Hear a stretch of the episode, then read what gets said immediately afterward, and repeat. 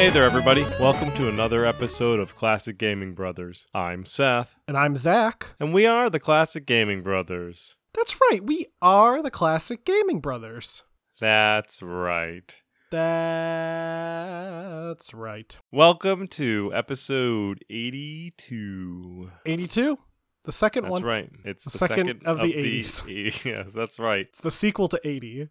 eighty-two. It's actually, isn't it the trilogy to eighty? It is technically the third of the eighties. Because would eighty-one been the the first? Yeah, I guess so. But it doesn't. It's not as funny. All right, Seth. Yes. So the question of the day is, how are you? What have you been playing? Well, recently I went on a journey. I wanted to play a new game. Ooh. And, well, not necessarily a new game, a new game to me in the moment. And I kind of was in the mood to play like a beat-em-up game. So follow me on this logic. I, I wanted to play a beat-em-up game. Okay. So I was like, ah, I want to play a beat-em-up game because I want to kind of sit back with my controller and just play a game like that. Okay.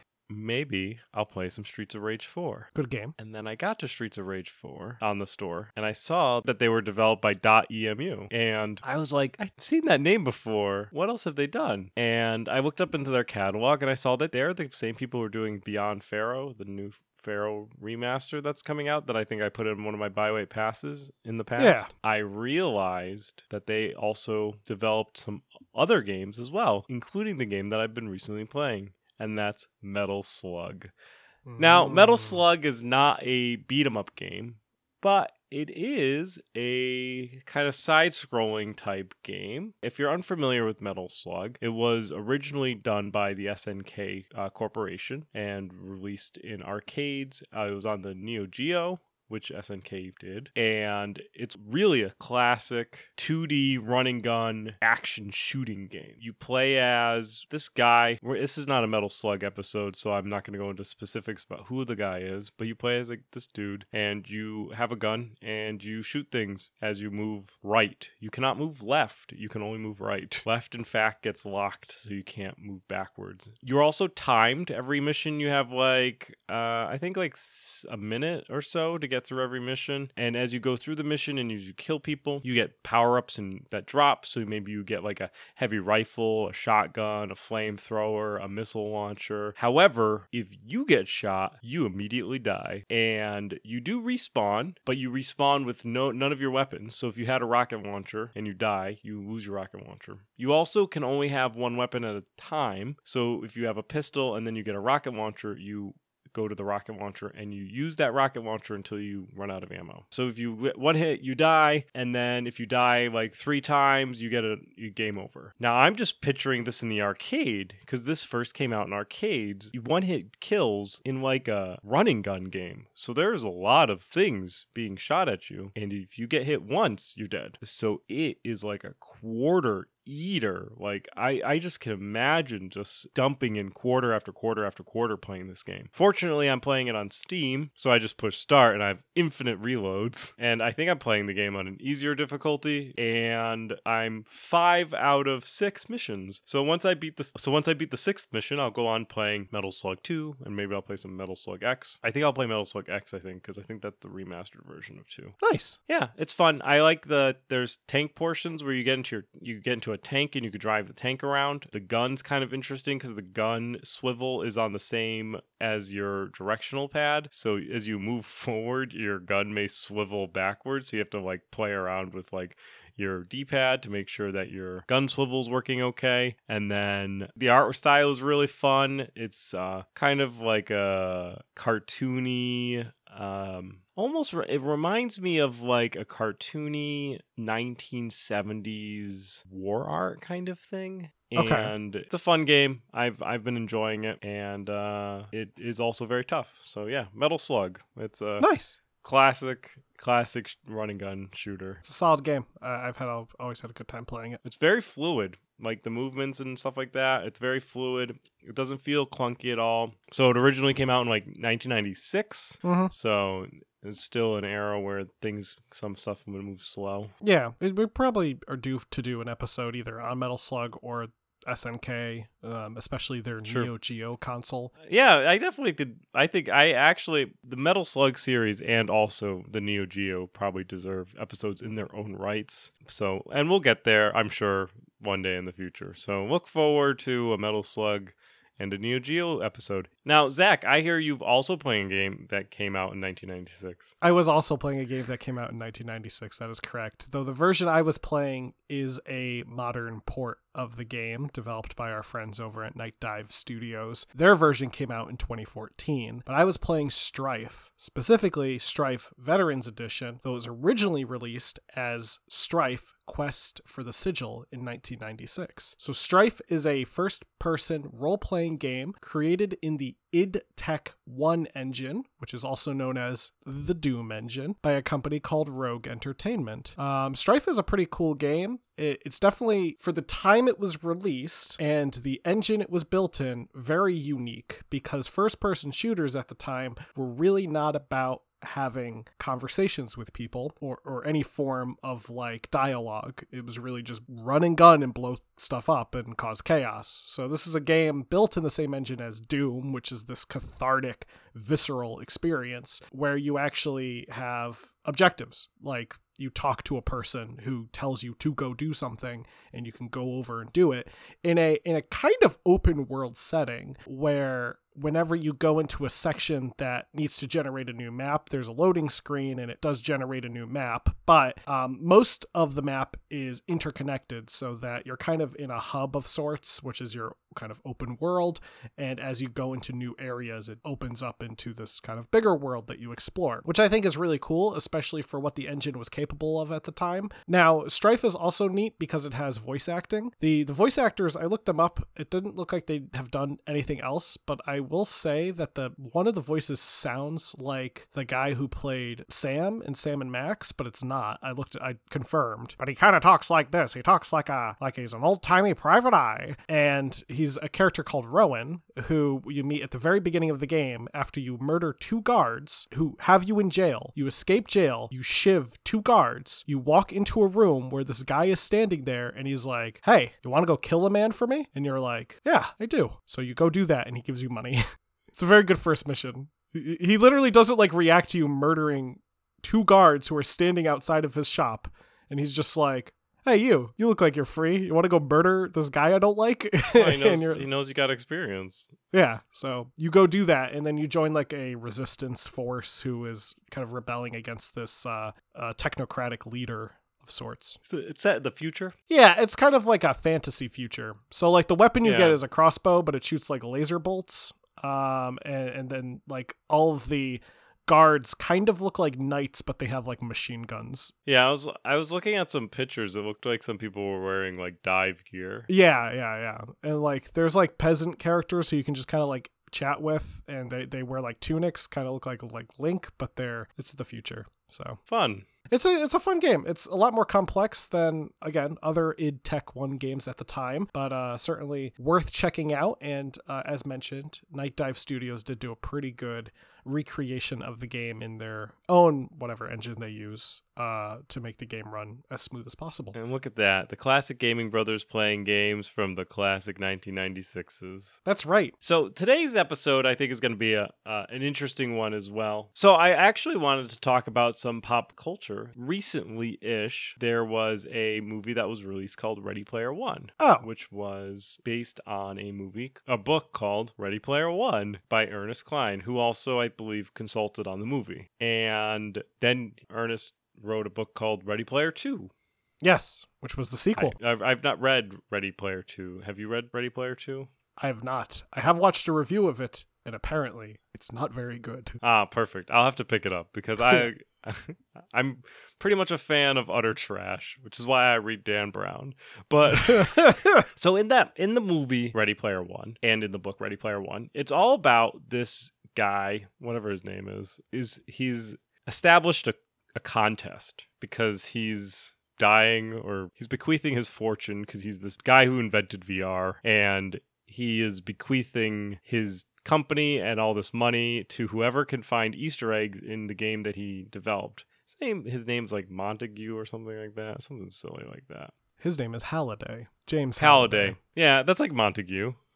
Yeah. And this contest involves players finding Easter eggs in his games. Now, Ready Player One did not come from a vacuum. Ernst Cline probably was heavily influenced by what we're about to discuss. Because Ready Player One, in my opinion, is really based, at least on the real-life Swordquest.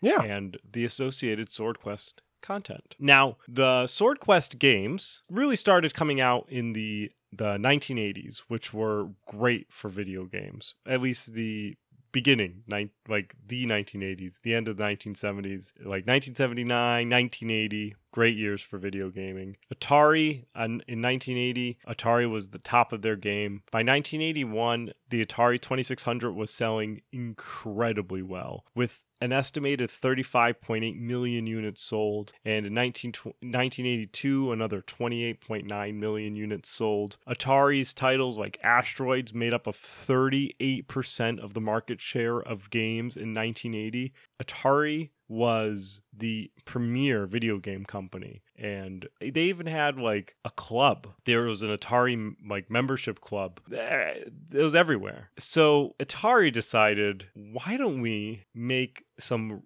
ridiculous marketing ploy and be able to sell four games with it? And in order to do that, they were like, let's make a scavenger hunt, which came from a, another popular title by Atari called Adventure. So Adventure became popular for a variety of reasons.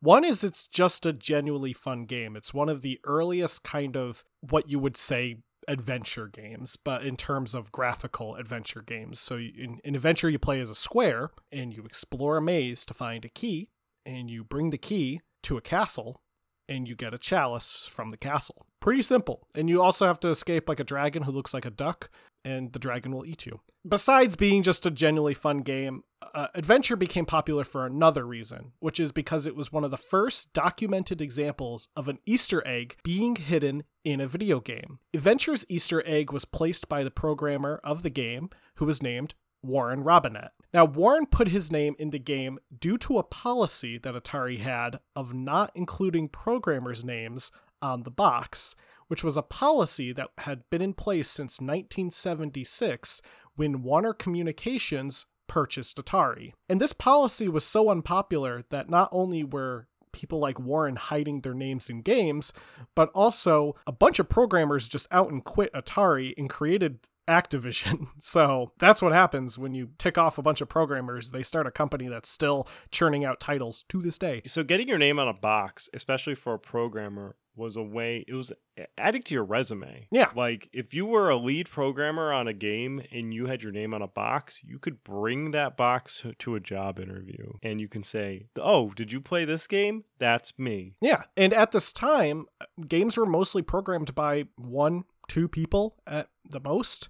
Uh, so it, it's a little different nowadays, but in comparison, it would be like if you watched a movie and there was just no credits at the end. Anyway, the discovery of the Easter egg, which um, to find the Easter egg, it's a little bit of an arduous process. You have to play on a certain difficulty and you have to go into certain rooms and do certain actions. But after you eventually complete the Easter egg, um, the name will appear on the screen as kind of just text going down the center of the screen. With the discovery of the Easter egg, though, people began sharing how to find it with their friends, and it became kind of this challenge of sorts. See how fast you can get the Easter egg uh, to appear on the screen. And Atari liked this. I mean, I'm sure they weren't a big fan of the fact that this guy was mad at them, but they definitely liked the idea of people talking about their game in a different context and buying their game for that reason. So Atari had this idea to make an entire game series uh, based on Easter eggs. Atari wanted to do this correctly, though. They didn't want just kind of a silly, like, oh, you know, you find something cool, you write in, you get a t-shirt or something. They wanted real cash and a comic book tie-in that was written by Jerry Conway and Roy Thomas and illustrated by George Perez of D C Comics. They were going all out. And they were able to bring in the D C Comics because Warner Communications is the same company that's also known as Warner Media today. And Warner Communications at that time owned D C Comics as well as Atari. So making a D C comic, probably a pretty easy lift for Warner Communications by just saying, do it. I think it was very easy for Warner to be like, oh, we can definitely churn out a comic book. Please make a comic book about this premise. We have an entire staff of writers to do it, associated with the game, which we have an entire staff of video game. War- Warner Communications was, even even at this time in the nineteen eighties, they were really primed to really tackle this kind of market head on. Now, before we get into the actual contest itself, we'll talk about the games. They're fairly straightforward games. The games were all developed by one person, Todd Fry. The first game, Earthworld, was released in nineteen eighty-two, and in Earthworld, you explore a maze and enter various rooms to collect items. As you explore each room, you discover various hidden clues which would relate to the, the overall contest, which is in real life. And one way to reveal clues was putting the right combination of items in a certain room. Fireworld, the follow-up to Earthworld, was released in nineteen eighty-three and played somewhat similarly, but features different mini-games. So one of the mini-games actually kind of looks like an Activision game called Kaboom, where you move an object back and forth as things fall from the top of the screen. Uh, another mini-game in Fireworld had you moving a stick back and forth and smacking and hitting what looked like birds. Uh, once again, you specifically had to play these games to find the clues for the real-world contest. Water World, which came out in nineteen eighty-four, featured a bit more unique mini-games. Uh, there is a swimming mini game where you dodge sharks because it's Water World. There is another wor- another one where you jump from object to object, kind of like Frogger, and another uh, game that has you avoiding squids. Once again, because it's Water World. You collect throughout the game. You collect objects and are looking for clues that tie back to the ultimate contest. Finally, there was Airworld, and that would round out the Swordquest collection. However, Airworld would not be released. Now, each game was themed on the idea of the elements, with each game map being themed after various forms of spirituality. So, at least in terms of the elements, I mean, you have earth, fire, water, and what would have been air. But no heart. But no heart. No planet. Uh, Captain Planet. Planet. He's a hero. This should have been Captain Planet Quest. And you don't you should have won a like vat of toxic sludge or something. Yeah. So the the games, as mentioned, all of their maps uh, took from various kind of elements of spirituality, I would say. Earthworld had a Western zodiac theme. Fireworld was themed after the Kabbalah Tree of Life. Waterworld after chakras.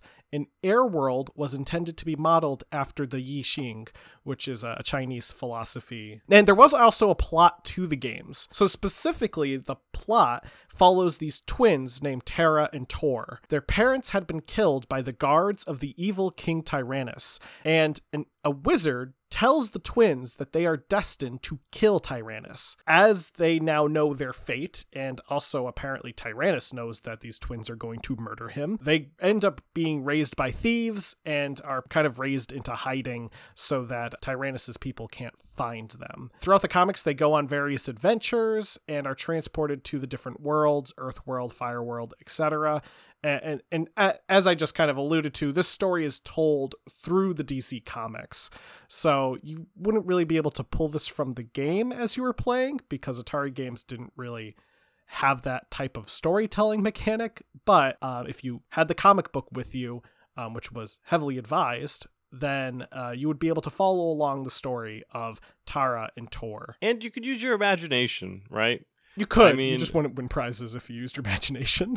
I mean, when you're playing the game, trying to go along with the story, using the comic, oh, yeah, you, yeah, you yeah. kind of can use your imagination. Maybe if you played these uh, world games back in the day, let us know. Maybe the games played, you know, a little better than if you went back to play them today. Though we'll we'll get into what the people at the like reviewers thought at the time of this game at the end of the episode. So now let's get into the contest itself. I, yeah, I would say this part. is yeah, I think this is the best part about the SwordQuest games. It's kind of like how we did Breakout, where we just kind of briefly covered the gameplay, and the history of the of Breakout was much more interesting. That's SwordQuest. The games are eh, it's the contest. That's the interesting part. Atari really wanted people to get hooked into buying these SwordQuest games, and they launched a contest in October of nineteen eighty-two along with the launch of of the first game, Earthworld. The Swordquest cycle was a real-life treasure hunt, and for its time, what you could kind of call an alternate reality game or an A R G, though in probably the most bare minimum of that terminology. Each Swordquest game had the D C comic packed along with the game to not only go over the story, but also to allow you to search for the clues. Using the packed-in comic and playing through the game, the players would attempt to find hidden numbers throughout the game. They would then use those numbers to find hidden words on the corresponding comic page. So for example, uh, and this is just a random number, I don't think this was an actual clue, but maybe you saw the number, uh, the numbers twelve and six flash on the screen. So you would go to the twelfth page of the comic and look at the sixth panel really closely, and you would see a hidden word. So you would list out the hidden words that you found, and usually there was a hint somewhere in the comic on how to actually read these words, because there was usually ten hidden words in the comic, but only four were part of the actual contest. So the comic would often have a hidden clue on how to interpret the words that you were finding. For example, in Earthworld, there was a hint in the opening page where there was a description of the story where the words prime and numbered were discolored from the rest of the text, which tells you to use the prime numbers of the list of words. You would get this list of words, you would use the prime numbers, and then you would determine a phrase that was connected to this list of words that you would then send off to Atari, and they would determine to see if you qualified. Once you qualify, you would be flown out to Atari, uh, which was located in Sunnyvale, California, to compete against the other qualifiers in a uniquely programmed version of the game that you qualified for. The fastest time completing the game would be awarded the grand prize for that game and qualify for the ultimate prize. In theory, the contest would have had a grand prize winner from each game, and then a fifth and final challenge against the prize winners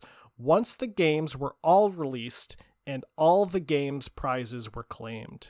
It's It sounds great. And you're probably thinking to yourself already, what could a video game company offer? You know, there's a lot of things that a video game company could offer. Maybe you might win a vacation or a t-shirt, or maybe more copies of their video game, or maybe an Atari system. These are all like reasonable things that you could win. No, no, not for this. Not for Swordquest. Swordquest required only the best and only the most on-brand products. Now, I actually went through back to nineteen eighty-three and found an issue of Atari Age, which was uh, the magazine that was would associate with what was Atari doing for their products that they were releasing, and discovered the contest promotion from that issue. And the contest had the prizes that you could win from the Swordquest challenge. The yeah. Swordquest, the cycle, the Swordquest cycle, I guess it was called. Now, these were some of the most gaudiest things that I've ever seen. So the winner of Earthworld would get the Talisman of Penultimate Truth, which was a real talisman that was solid eighteen karat gold, studded with twelve diamonds, twelve other precious stones, including the birthstones of, like, I think even the birthstones of, like, the winner could be in there. And there was, like, a sword that was set into the talisman. The winner of Fireworld would get the Chalice of Light, which was a goblet that was made out of platinum and gold and set with multiple rubies, sapphires, diamonds, and pearls. So these, these, these, these are the prizes, right? Yeah. uh, a, a actual talisman, an actual goblet. The winner of the Water World would get the Crown of Life, which was a golden crown with diamonds, rubies, sapphires, green tourmalines, and aquamarines all set around it. If you're listening and wondering what a, a tourmaline is, it is just a gem. These would have been green because they were green tourmalines. And aquamarines are like an like an aqua-colored precious stone. So tourmalines and aquamarines are more less gems, more like precious stones. Yeah, they're pretty and expensive. Finally, the winner of Airworld would get the Philosopher's Stone, which was encased in eighteen, an eighteen-karat gold box studded with emeralds, rubies, diamonds, and citrines. And citrines are uh, like an amber color quartz. Now, these are pretty ridiculous prizes, in my opinion. Yeah. They, and they are very, very gaudy. Like, I have gone to England, and I have seen the crown jewels of the Queen of England. Yeah. And looking at this article, these would go toe to toe. Maybe a minor lord or like a, like a nobility of England would wear these or have these items. They are medieval gaudiness. They're cr- nuts. Now, there's one more prize. When the Swordquest cycle was over, the winner of the fifth and final prize would get a sword. Swordquest. It would be appropriate. Uh, the sword would have an eighteen karat gold hilt. In the magazine, they said handle. There's like, yeah, an eighteen karat gold, but it would be the hilt with a silver blade. And that hilt would be filled with diamonds, emeralds, rubies, and sapphires. Now, according to Atari, the cost of each of the four game prizes, the talisman, the chalice, the crown, and the stone, uh, the box, I guess. I don't know if, what the stone actually, I think it might have been just yeah, a sealed box. I was go- I was just going to say, like, did they have the actual Philosopher's Stone? Yes, yes, they did. And they put it in a gold box. Atari was just like, hey, we found the Philosopher's Stone. Want to give it to some kid? Yeah. That kid was Harry Potter. It's true. He won the Atari challenge. According to Atari, the cost of each of these items was twenty-five thousand dollars, except for the sword, which was fifty thousand dollars. Now, I went back to nineteen eighty-two. If you had twenty-five thousand dollars, that would equate to seventy thousand dollars, approximately seventy thousand dollars in today's money. And if you had fifty thousand dollars, that would equate to one hundred forty thousand dollars in today's Today's money. Yeah. So yeah, I, I would also attempt to win these prizes because it was based on skill, not luck. Now we'll um, discuss exactly what happened to these prizes, but Zach's going to uh, tell us what the heck happened to the contest. Yeah. So, well, first off, how did you win? Well, there, like I mentioned, you found the phrases, and the phrases to win these games have since been found. And I'm going to tell we you the phrases. Them. We oh we know them. Get get a pen and pencil down, because I'm going to give you the cheat codes to get a crap ton of money, apparently, back in the nineteen eighties. Not for real. I, I cannot honestly promise you that this will give you well, money if you, legally. If I you get a time machine. If you get a time machine, you can go get some money. That's the that that's what you're going to do. It's the quest of the next Back to the Future. You go back with the winning after listening to a Classic Gaming Brother podcast. You go back, you qualify, and then you win Earthworld. Now, the phrases to get you qualified for the contest were, for Earthworld, the phrase was quest in tower, talisman found. For Fireworld, leads to chalice, power abounds. For Waterworld, hasten toward revealed crown. And for Airworld, it never came out, so we don't know. This contest happened back in the eighties, so someone won, right? So with Earthworld, they had five thousand entries, and throughout those entries, only eight were correct. For the first Swordquest contest, it happened in May of nineteen eighty-three. Stephen Bell, who was one of those eight, won, and Stephen Bell, to this day, is the winner. He is the winner of the talisman. For Fireworld, Atari received a lot more responses than they expected, and they got a lot more of them right. seventy-three of them were right, in fact, much more than eight. So Atari decided they needed to trim down this fat you had. So in order to trim it down, Atari had the qualifiers write an essay about Fireworld and how much they loved it. Out of those essays, fifty moved forward to the competition that was held in January of nineteen eighty-four. And Michael Rideout won the chalice. I, I really enjoy that uh, they like were like, now write an essay about how much you love us. I just like, I want to read some of the essays that didn't win, I do where it too. was just like, Fireworld sucked. I just want cash. I kind of want to read the essays that did, like, I want to read all the essays. I want to read Michael's essay. I hope it was like, I hope that's probably in a leather tome somewhere written on gold leaf paper that, you know, each page sparkles like an illuminated text of the Bible. And he didn't write an essay to win. He beat the game faster than fifty other people. No, I know, but honestly, if I won, I would have preserved the essay that I won with the best way possible. And put it with your chalice? I would have, yeah. I would have set it next to the chalice so it looks kind of like a, like a prop piece, you know? So, unlike Ready Player One, this contest does not have a uh, feel-good ending. No. uh, every, everything is uh, not going right with Atari. Also, in with the video game industry as a whole. nineteen eighty-three brought the video game crash, and along with the video game, the overall industry video game crash. The former C E O of Atari, Ray Kasser, became the former C E O because he was involved in insider trading. Hey, that's a crime. Was, that is a crime, and was replaced, because of his crime, around the middle of nineteen eighty-three with a new C E O, James J. Morgan. Now, James J. Morgan inherits a company making video games during the video game crash. So Atari started taking a closer look at their bottom line and perhaps handing out prizes worth seventy thousand to one hundred fifty thousand dollars of twenty twenty-one money. It's probably not the best idea. So Airworld, even though it had work done on it, uh, was scrapped. The The Airworld project was canceled. Now, Water World was already released. And so the, Atari got into a weird place where, because they were canceling Airworld, they were canceling the Swordquest project. But Waterworld had not had its contest yet, was in the market, and they were already advertising for the, the contest. So the corporate counsel at Atari, the lawyers there, said, yeah, you need to cont- you need to have a Waterworld contest to continue. So to hedge their bets, they sold Waterworld, but they only made it available if you were a member of the Atari Club. Now, this was done to cut down on contestants. And during this time of all this going on, uh, Atari was actually bought from uh, Warner Communications. Yeah. And it was bought by Jack uh, Tramiel, who owned Commodore International, who made things like the Commodore sixty-four. Yeah.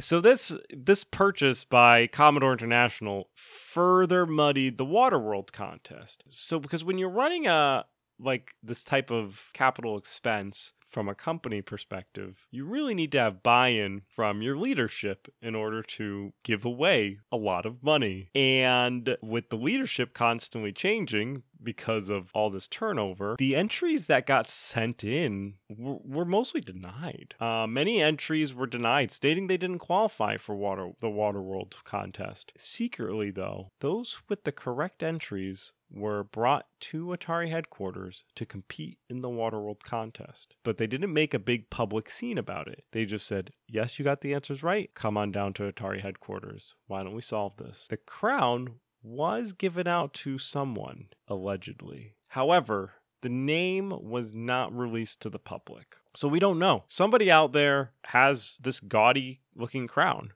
that stemmed back from their time playing Waterworld back in the eighties. Since there was no Airworld ever to be released, there would be no final contest to win the sword. Thus, Stephen Bell and Michael Rideout were kind of take their ability to win the fifty thousand dollars sword was taken away from them. So in consolation to that, Atari did give them an additional fifteen thousand dollars and an Atari seventy-eight hundred. Also, the ten finalists of Waterworld were given two thousand dollars apiece. And that was Atari just kind of washing their hands of the whole issue and saying, okay, the winners have been paid off. We're going to make sure nobody complains for the Waterworld people. And that's it. We're done. We're moving on. We're not going to give out this sword, and we're not giving out this, the Philosopher's Stone. So what about these actual, like these prizes? Like what the heck happened to them? Well, so Michael Rideout, as of twenty seventeen, states has has stated that he still owns the chalice and it's still secured in a safety deposit box somewhere. Nice. And uh, that chalice is probably worth a decent amount of money. Yeah. Because it's got, a, especially of gold and prices of gold and platinum and all that, it's intrinsically valuable. Uh, Stephen Bell did drop out of the public eye. However, according to Michael Rideout, uh, Stephen melted the disc part of the Talisman down for the value, which at the time would have probably been about fifteen thousand dollars. But because he kept the various non-gold parts as a keepsake. So the sword, the precious gems, and all of those he kept. Not a bad idea. Melted down the gold and traded the gold in. Because I, I guess he didn't want a talisman to hang around with. I would. Which I yeah yeah sure. Uh, the the crown is uh it's out there somewhere. Somewhere there's a crown. Uh, now listeners, now listeners, if out there you are the person who has the crown, I just want to say, good job. Please take a picture with the crown. I want to see the crown so badly. I would, I actually just, I would love to see the, the, the chalice. Obviously, we can't see the talisman anymore. Thanks, Stephen Bell. But now, the Philosopher's Stone and the sword. Where are they? They weren't given away. Some, the uh, the urban legend goes that uh, Tremiel, actually, the C E O or owner of Commodore International, might have actually taken the Philosopher's Stone and the sword and hung them up in his office. Some, there's rumors and photographic evidence of a sword that kind of looks like the Swordquest sword hanging in his office at some point in time. However, to break up the urban legend and just drive a source of truth through the nonsense to get to the answer, more than likely what happened was that at the end of the day, the products would not have been Atari's at all, but really Warner Communications, who eventually became Warner Media, because they would have had the capital to purchase them. And what would have probably happened is once the project was scrapped by uh, James Morgan, the prizes that they weren't going to give away would have been turned back over to the Franklin Mint, which was the, pr- the company that created those products. Now, the Franklin Mint was sold in nineteen eighty-five to the American Protective Services, and Atari would have been sold off to Commodore. The project's canceled. The products would have been turned back to the Franklin Mint. The Franklin, or well, now the American Protective Services, they're, they would have just been melted. And all of that stuff would have been melted down and um, broken back up, and those pieces would have been put into other things. So perhaps somewhere out there in the world, perhaps even jewelry that you wear or or significant other wears, there is some base elements in that jewelry that may have originally been the sword of Swordquest. Now, how how did everyone feel about these games? Like, what, what did the people say? Like, what did the reviewers review of this game? One reviewer at the time, a Richard Edwards, who wrote for Space Gamer, a Steve Jackson, the game designer, mag- magazine trade. It was like a leaflet, I guess, or pamphlet. Uh, he reviewed it and said, the only reason to purchase a copy of Swordquest Earthworld would be to try try and solve the puzzle and win the prize. Gamers who are not interested in spending the time required should probably just pass on this game. And I've played a little bit of Swordquest because, first of all, Swordquest Earthworld is not a super uncommon game, from my understanding. I think the most uncommon game is Water World, because the fact it was only released via the Atari Club.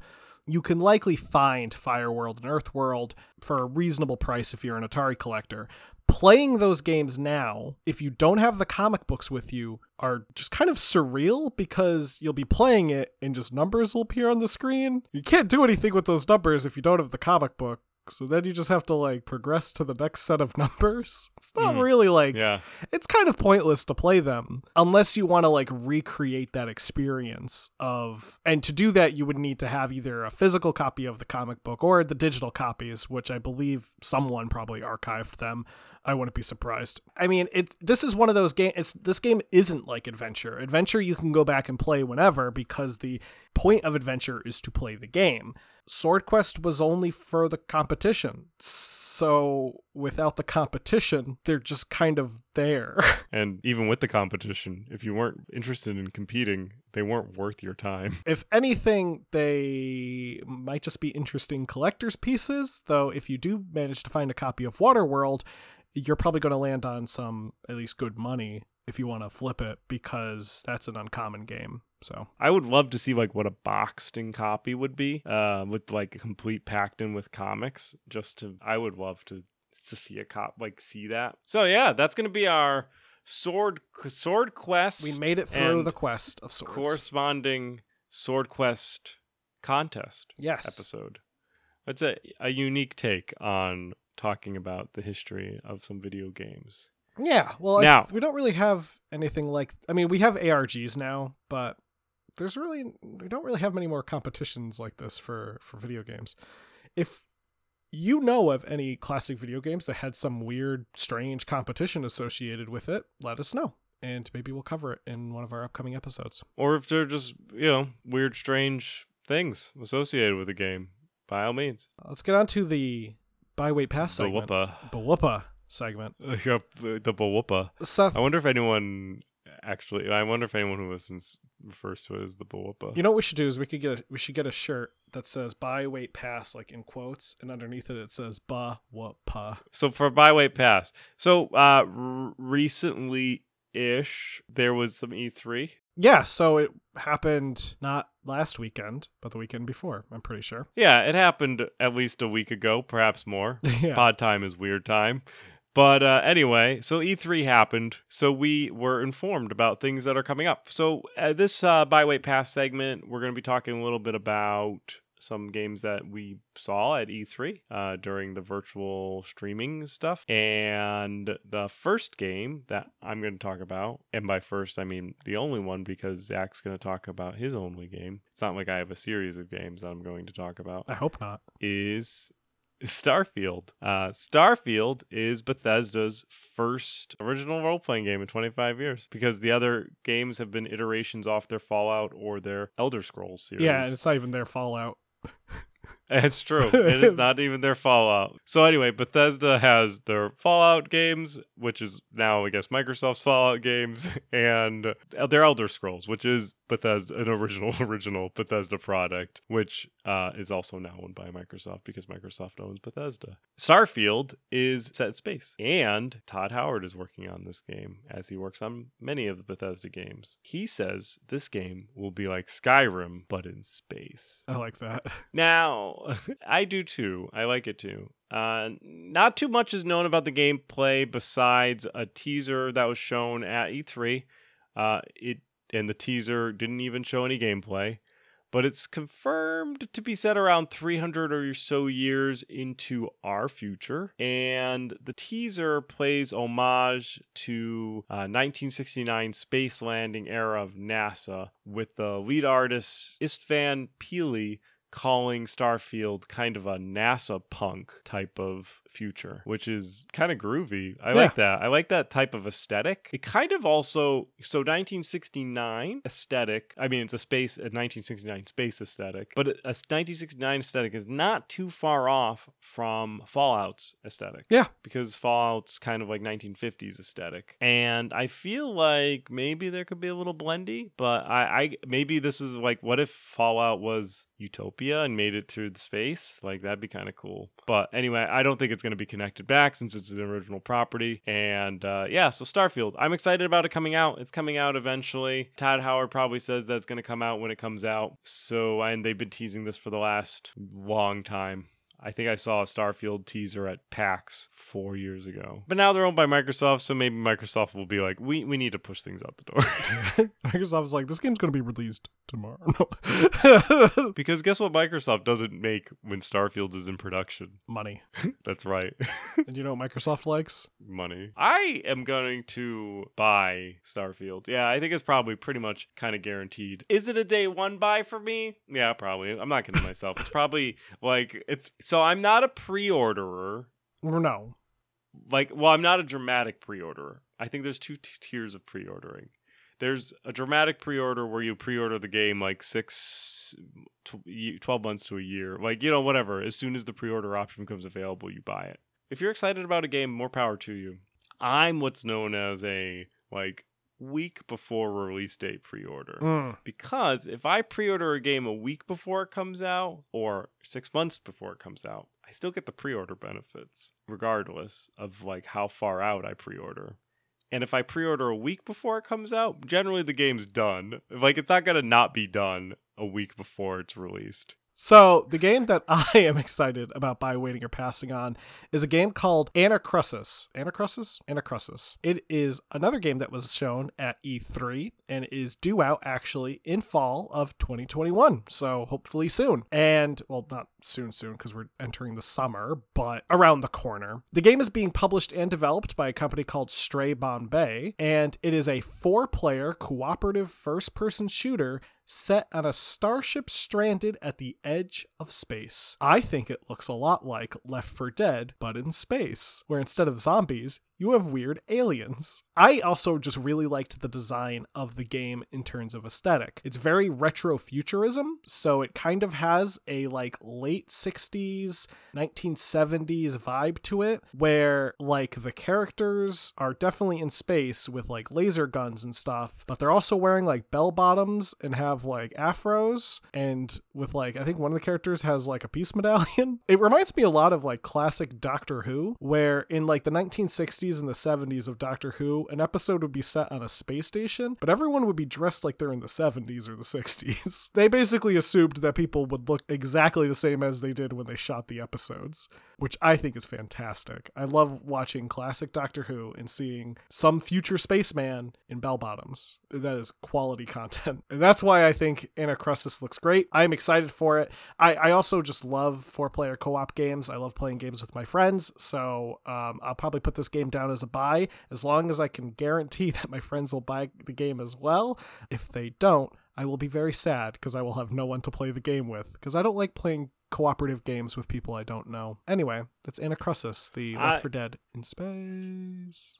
I'll play Left four Dead in space. I figured you would play it. So everybody, that was our show. At the end of our show, we always like to ask, or at least talk about, how the three different things, we do a lot of things in threes on this show. Maybe you've noticed that. If you're new to the show, maybe you have not noticed that. But if you listen enough, you will. The three things that we usually like to talk about at the end of the show is how to contact us, how to listen to us, and how to support us. Contacting us is important because we like to talk to people who listen to our show. Because in order to give you a good show, we need to know what you want to hear. And so if you tell us what you want to hear, we will do shows about it. So give us ideas.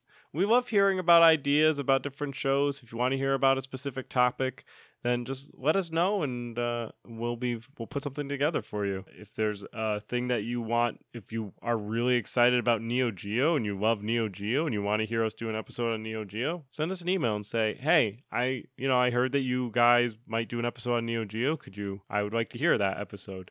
And we'll we'll do it sooner than later. Zach and I do have content planned out pretty far in advance. Uh, so we, we generally have ideas for episodes, uh, though we're always happy to move stuff around, because an episode you don't know that's planned, is is it an episode? It's not really an episode, is it? To the listener. So if you get an idea or an episode that you never hear that somebody accidentally saved over, is it really an episode? No, not anymore. So there's that. So you can so you can contact us. Now, how to how do you do it? You send us an email. You can send us an email to classic gaming brothers at gmail dot com. You can also send it to Seth at classic gaming brothers dot com, Zach at classic gaming brothers dot com, classicgamingbrothers at classicgamingbrothers dot com. All those. You can also go to our website, go to the contact form on the website, and you can write up an email, essentially, and you can send it on off. You don't even have to give us a valid email in that contact form. You could send it from bot at bot dot com, and that's how the spammers do it. So come on, send it on in, and we'll uh, we'll read everything. Now, while you're at the website, you can head on over to the lounge and you can listen to our episodes. Now, you're already like we're not we're not we're not dumb. If you are hearing these words, you are listening to us somehow. So what we like to say is that if you are, depending on how you are listening to us, it may not be the way that you need or may want to listen to us. Maybe you're listening to us on your browser, or um, perhaps you're listening to us Podbeam, and you want to listen to us on Apple or Spotify. Well, we're all, we're on all those platforms. So just use whatever service that you're most comfortable with and search for Classic Gaming Brothers, and we should be there. If we're not, let us know. Finally, how to support us. Well, good news. By the time this episode releases, we should have new stuff in our merch show store. We will be, and I'm not telling you to buy them, but we will be rolling out two new shirts in the Blow series. You should check it out. Pretty excited about it. Now, then, Blow being something bad quality-wise, nothing, anything that's anything more or less. Now, the other way that you can support us is by listening to us. Uh, you can also follow us and like us on all of our social media, our Facebook, Instagram, Twitch. So we are Classic Gaming Brothers on Facebook. We're Classic Gaming Brothers on Instagram. We're Classic Gaming Brothers on Twitch. And we are C G Brothers Pod on Twitter. And you can follow all those, ring all the bells. If you could also, if you really want to support us, give us a review on iTunes. And that, that helps out. Reviews on whatever podcast agency that you listen to helps. Uh, iTunes specifically, because iTunes is a, a big part of the the listing market. So just head on over, give us a review, and we'd appreciate it. And that should be everything. Zach, am I missing anything? Oh yeah, don't play games like my brother. And don't play games like my brother. I've been Zach. I've been Seth. And we've been the Classic Gaming Brothers. That's, That's right. Right. That was off. That was off. I can fix it in post. Like how I have to fix... You can um, fix it. Uh, I have to fix a couple of things anyway. You have to fix a couple of things in post? No. Everything was perfect about that episode. It was a great, good episode. It was right.